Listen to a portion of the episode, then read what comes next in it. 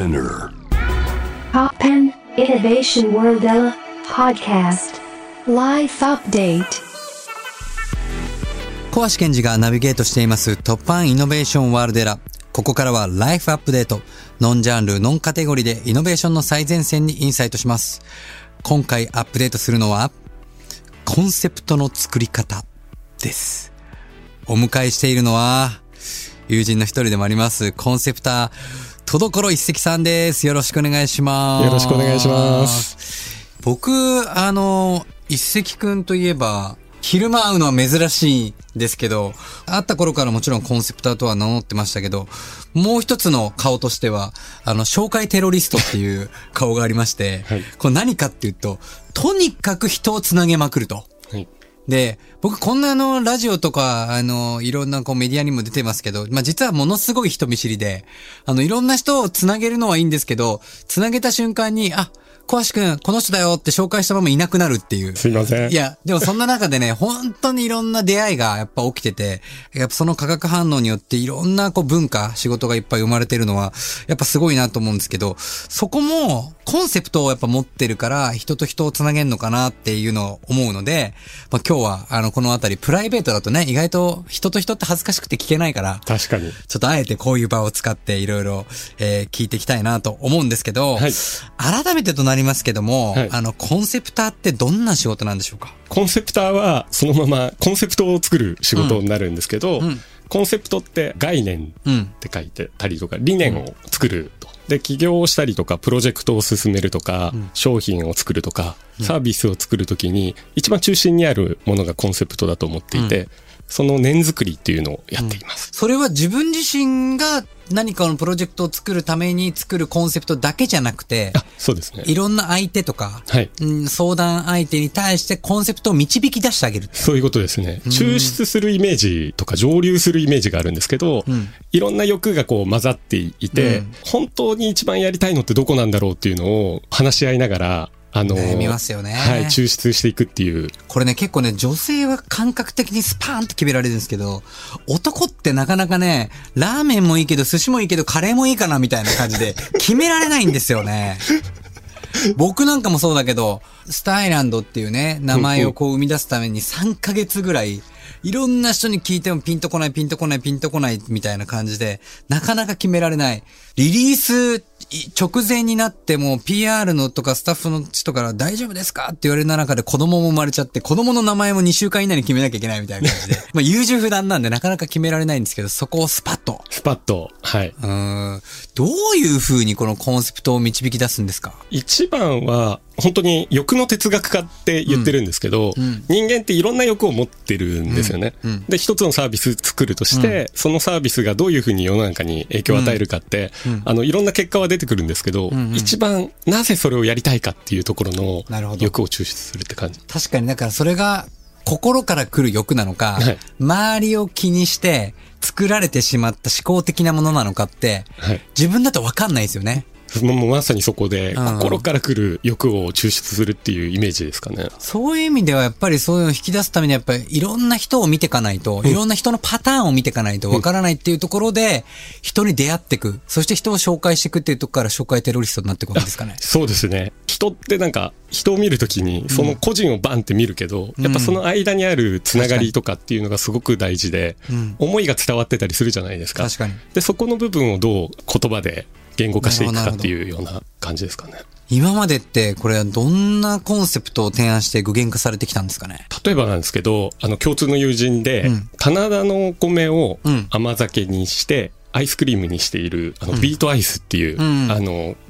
会社があるんですけど、うん。そこのあの、ブランドのコンセプトを作ったりとか、うん。商品開発のコンセプトとか作ってるんですけど、えっと、ブランドコンセプトは、あの、舌包みを打ち、鼓動が高なるアイスの探求ラボっていう。うん。で、えっと、商品開発のコンセプトが BGF っていう風にしてあるんですよ。うんうん。で、バックグラウンドフードっていう役なんですけど、あの、音楽から取ってきて、ほうほうあの、BGM ってあるじゃないですか。うんうんで、BGM って、タラーターみたいなロッキーの曲が流れたりするとみんなこう興奮するっていう。かだけどあの曲ってあの曲がメインではなくて、うんあの映画のシーンに、を彩るために作っていると。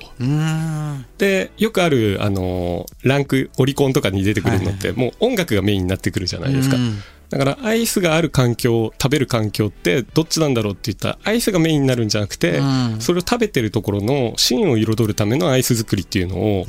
いつも意識して作ろうっていうので、バックグラウンドフード。あの、はあ BGM はバックグラウンドミュージックなんですけど、なんかそんな、あの一石くんがやっぱりそのコンセプターっていう職業になるまで、はいまさにそのバックグラウンド。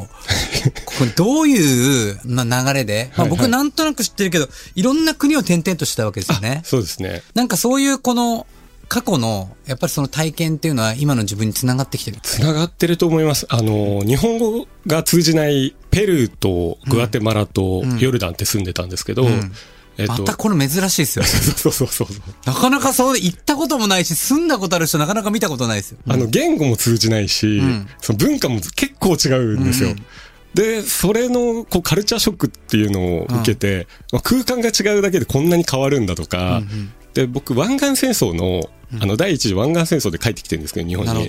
で、そうするとメディアの方、流す情報も全然違うというか、確かに向こうで聞くのとね、はいこっちで聞くのと。はい。あ、こんなにも違うんだっていうのをこう感じてる部分があって、それをこう、なんか、それで変わるものがあるのであれば、そのシーンをまた作ることはできるんじゃないかなっていうのを、なるほど。逆逆計算と言いますか。うん。だから本当にそのつ伝え方や出発地点で全てのアウトプットゴールが変わってくよっていうのを、まあ、まさにこう生きながら体験しちゃったわけですね。そうですね。例えば、あの、ケンジ君にこう紹介するときは結構失敗してるんですけど、あの、人と人紹介するときに、あの、人見知りの人と人見知りじゃない人をこう紹介するとかん、なるじゃないですか。うんで、その時に、大体この時間に ここに来てくださいってなるじゃないですか。はいはい。だけど、どっちが人見知りの人が早いか遅いかで、その1時間とか2時間のん合わせる時間の彩り方が変わってくると思うんですよ。なるほど、なるほど。人見知りの人が後から来ると、なんか緊張して、その慣れるまで時間がかかっちゃうので、んまあ5分でも10分でも人見知りの人と会うとか。なるほどね。はい。すごい考えられてるなそんな世の中にあるこのコンセプトと、コンセプトがあることで変わる社会。この一石さんはその辺どう捉えてます？もう、絶対にコンセプトは必要だと思って、こういう職業をやってるんですけど、もちろんですよね。コンセプトのない社会っていうのは、差別が起こりやすいんじゃないかなと思っているんですよ。なぜ？なぜと言いますと、えっと、コンセプトがあることで特別が生まれると思ってるんですよ、まず。うん。で、特別って自分がやりたい欲がしっかり明確になっているっていうことがあると、伝えたいことだね。はい。で、自分がそういう欲求があるってことは、相手にもそういう欲求があるってことがわかるから、そこをそこう尊重できる部分があると思っていて、で、そのコンセプトがないと、なんとなくそれうまくいってるからあれをやってみようとか、競争社会の中で生きていくと、その競争に勝つためにどうすればいいかっていう差別しか生まれないっていう部分があるので、ファッションの業界って結構、どんな服着てても自分が好きな服着てていいよねっていうなんか感覚と一緒で、本当に自分が好きなものを着れる社会っていう、それがコンセプトをまとってるような社会っていう感じですかね。あとあれですよね。そのやっぱコンセプトがあると、もともと考えた、まあ言ったらブランドを作った人が、もしこの世にいなくなったとしても、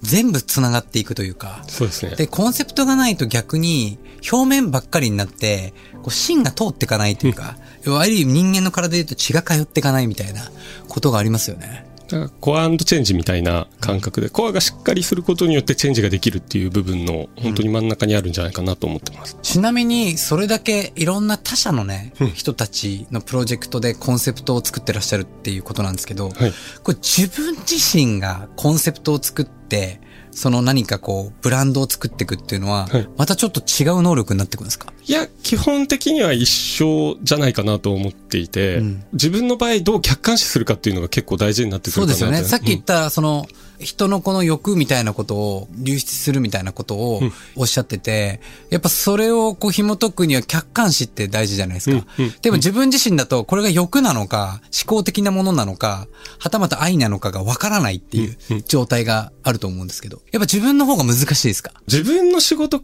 のコンセプトから始まったんで、自分、自分自身は。まあそうか、そのコンセプトでコンセプターをやってるあそっ。かっていう。で、あの、学生からそのまま独立するときに、やってる仕事はなんか、広告代理店みたいなイベント作ったりとかするような仕事をしてて、卒業してみたら、実際すごい大きな会社がいっぱいあると、うんこれはもう勝ちようがないなと、なるほど。何を調子に乗ってこう独立したんだろうって思った時に、あの、すごい比べてるのを気づいたんですよね。うんだから比べなくていいって何があるんだろうって言った時に、ちょっとこの異性の恋愛をこうメタファーしてそう記憶に残る男性って何なんだろうって考えた時に、相手のベストの男性って絶対覚えてるじゃないですか、今までの。ね。うんで、今んとこ付き合ってる人、ん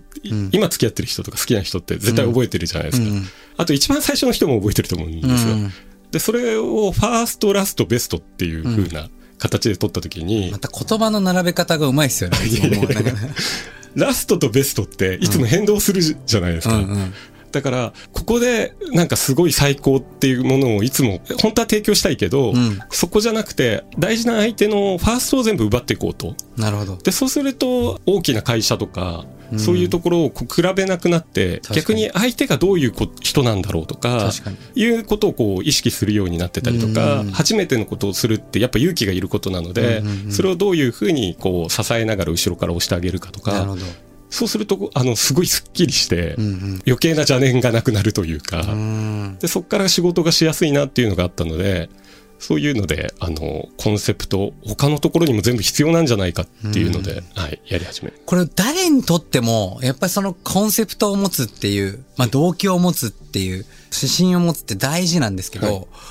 このでもコンセプトってなんかこう、習うのってめちゃくちゃ難しいじゃないですか。はいはいはい。これどうやったらこの能力養えるんですかね？難しいですけど、3つなんかあるような気がしてて、うん。一つはさっき言ってた、あの、初めてっていうのを常に疑問持つっていう、なぜこれ生まれたんだろうとか、生まれた時どんなんだったんだろうっていう勝手に新感知っていう、うん。やっぱあの、個人たちが、あの、先人たちが、いっぱいこう、漢字を残してくれてるじゃないですか。ん。で、すごい象形文字で、ん。意味わかるっていうのがあるけど、僕らって今それを表現あんまりしないんで特に漢字ってどういう意味なんだろうって語源を調べるようにうん。したりするのがうん1点目と。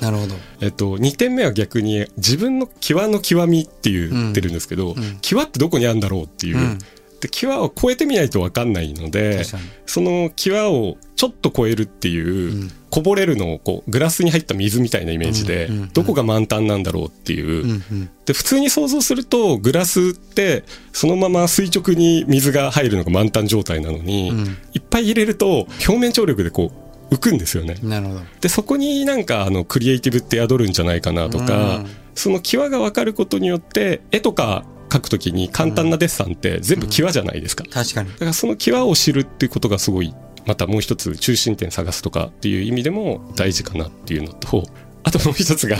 センスを磨く感覚に近いと思うんですけど、センスって感覚で感覚ね。で感覚を磨くためのセンサーっていうのが同じ語源であって、うんアンテナがすごい大事だと。でそれってこう鳥肌が立つとか、うん鼓動が高鳴るとか、そういう時ってあの人間がこう考えて出てくるんじゃなくて、うん。本能的にこう出てくる。あの感覚を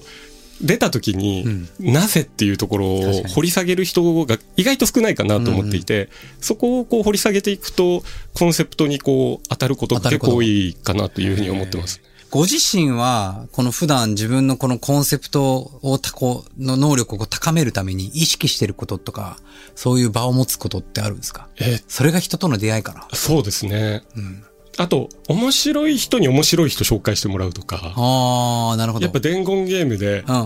急に想像もしなかった側に行くケースとかがんあるんですけど、んで、普段だったらちょっと苦手な人とか、うん。たまにいるんですけど、ん大好きな友人からこう紹介されてるから、やっぱいいとこ探そうとするというか、なるほど、なるほど。あ、こういう感覚か、みたいな。そうすると、こうちょっとキャパが増えるというか。これ一石くん本当にいろんな友達いるじゃないですか、もう。これ人見知りしない方法って何なんですかね？いや、僕結構自分人見知り自身、しないイノベーションを教えていただきたい。